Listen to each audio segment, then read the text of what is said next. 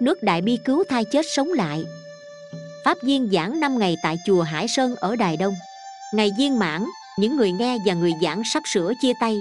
Cái lúc lưu luyến không rời, bỗng nhiên có một bà lão khoảng hơn 60 tuổi đến, đưa ra một câu hỏi. Những điều của cô giảng đều là những đạo lý giải thoát sanh tử luân hồi, cho đến cải ác hướng thiện, thay đổi tâm tánh. Nhưng bây giờ yêu cầu tiêu trừ bệnh hoạn, giải quyết những đau khổ, thì lại phải cầu pháp như thế nào? Cô có thể từ bi chỉ bày cho được không?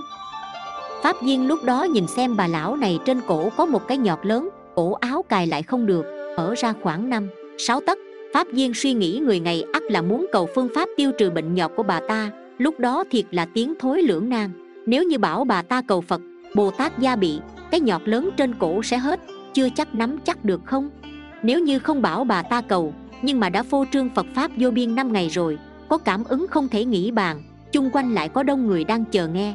Pháp viên nhất thời phải dùng phương tiện khéo léo đáp rằng, nếu như yêu cầu tự mình hoặc là người khác tiêu tai thoát nạn, hết bệnh khổ. Nhất định phải sớm tối tụng niệm một quyển kinh a di đà bảy biến chú giảng sanh, dài trăm câu thánh hiệu a di đà phật, hoặc dài ngàn câu, dài muôn câu càng tốt. Nếu như người không biết tụng kinh a di đà thì chỉ niệm thánh hiệu a di đà phật cũng được, nhưng nhất định phải tụng bài nguyện sanh tây phương tịnh độ trung sau đó có yêu cầu điều gì thì lại dùng tâm trí thành, niệm thánh hiệu quan thế âm bồ tát và gia trì nước chú đại bi cho uống. Nếu thọ mạng ở đời chưa dứt, thì có thể giảm nhẹ đau khổ của bệnh tật. Còn nếu thọ mạng ở đời sắp hết, thì nhờ sức công đức của khóa tụng niệm phật được giảng sanh tây phương. Như thế thì được mãi mãi thoát ly bệnh khổ và tử khổ. Đây là phương pháp rốt ráo vậy ngày tháng như thoi đưa, thời gian như tên bay, thoáng một cái đã một năm trôi qua, lâm trạng ở đài đông lại đến liên xã lần này sắc mặt tươi rói vui vẻ. So với năm ngoái như là hai người, bệnh chứng của bà ta đã dứt hẳn không còn thấy tâm hơi gì nữa. Trọng lượng thân thể cũng tăng hơn 10 kg y phục toàn là đồ mới may. Đồ cũ không còn cái nào mặc vừa nữa. Bà ta nói với pháp viên rằng, thưa bậc nhân sĩ của đài đông, mọi người đều yêu cầu tôi đến mời bà đến đài đông giảng diễn phật pháp lần nữa. Không những tôi niệm phật được cảm ứng, mà còn bà phổ ái cô. Trên cổ có một nhọt to. Bà dạy bà ta phương pháp niệm phật và thời khóa tụng niệm về sau lại xin nước đại bi chú uống. Bà ta ngày ngày đúng như pháp mà làm. Cái mục nhọt to của bà ta đã hết hẳn. Cổ áo cũng đã cài lại được rồi. Ai thấy cũng đều khen là kỳ diệu. Bà trảng lại nói tiếp, không những mục nhọt to của phổ ái cô tiêu trừ được cảm ứng, cái việc càng khiến cho người khó tin hơn nữa chính là việc con dâu của phổ ái cô. Cô ta ở trên núi dùng phụ cận của đài đông, đã có mang 10 tháng. Người phụ nữ này rất là siêng năng làm lụng tự nghĩ sắp tới ngày sanh nở rồi trong ngoài cần phải dọn dẹp cho sạch sẽ, cả phân trong chuồng heo cũng gánh hết mấy gánh. Không ngờ từ hôm đó thai nhi ở trong bụng không còn động đậy nữa. Hỏi thăm những người lớn ở trên núi, người ta nói là lúc quét dọn làm sạch chuồng heo động thổ.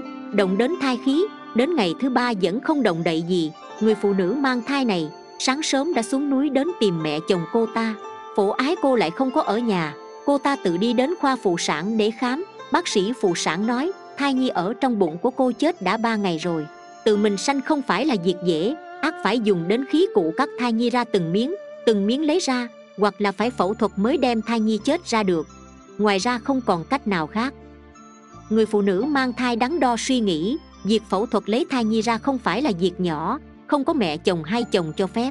Cô không dám chủ động, liền trở về trên núi, lại trải qua 4 ngày nữa, thai nhi trong bụng vẫn không có động đậy gì cô ta lại xuống núi lần nữa tìm mẹ chồng nói rõ việc thai nhi bất động đã 7 ngày rồi. Cổ ái cô liền dẫn con dâu đến một bác sĩ phụ khoa khác khám. Vị bác sĩ này cũng chẩn đoán y như vị bác sĩ trước, nói thai đã chết trong bụng 7 ngày rồi, không cắt thai nhi ra từng miếng từng miếng lấy ra, hoặc phẫu thuật thì không được. Phổ ái cô dẫn con dâu đi về, quỳ trước bàn phật, thắp hương đốt đèn dạy con dâu xưng niệm quán thế âm bồ tát, bà ta bắt đầu tụng kinh. Sau đó niệm một ly nước chú đại bi bảo con dâu uống và phải chí tâm cầu xin phật, bồ tát phò hộ, hy vọng tử thai trong bụng con dâu sanh ra được cách tự nhiên. Không phải đau đớn, phiền phức gì mổ xẻ, lúc đó mặt trời cũng đã lặn rồi, ổ ái cô liền giữ con dâu ở lại ngủ với bà, không phải về núi.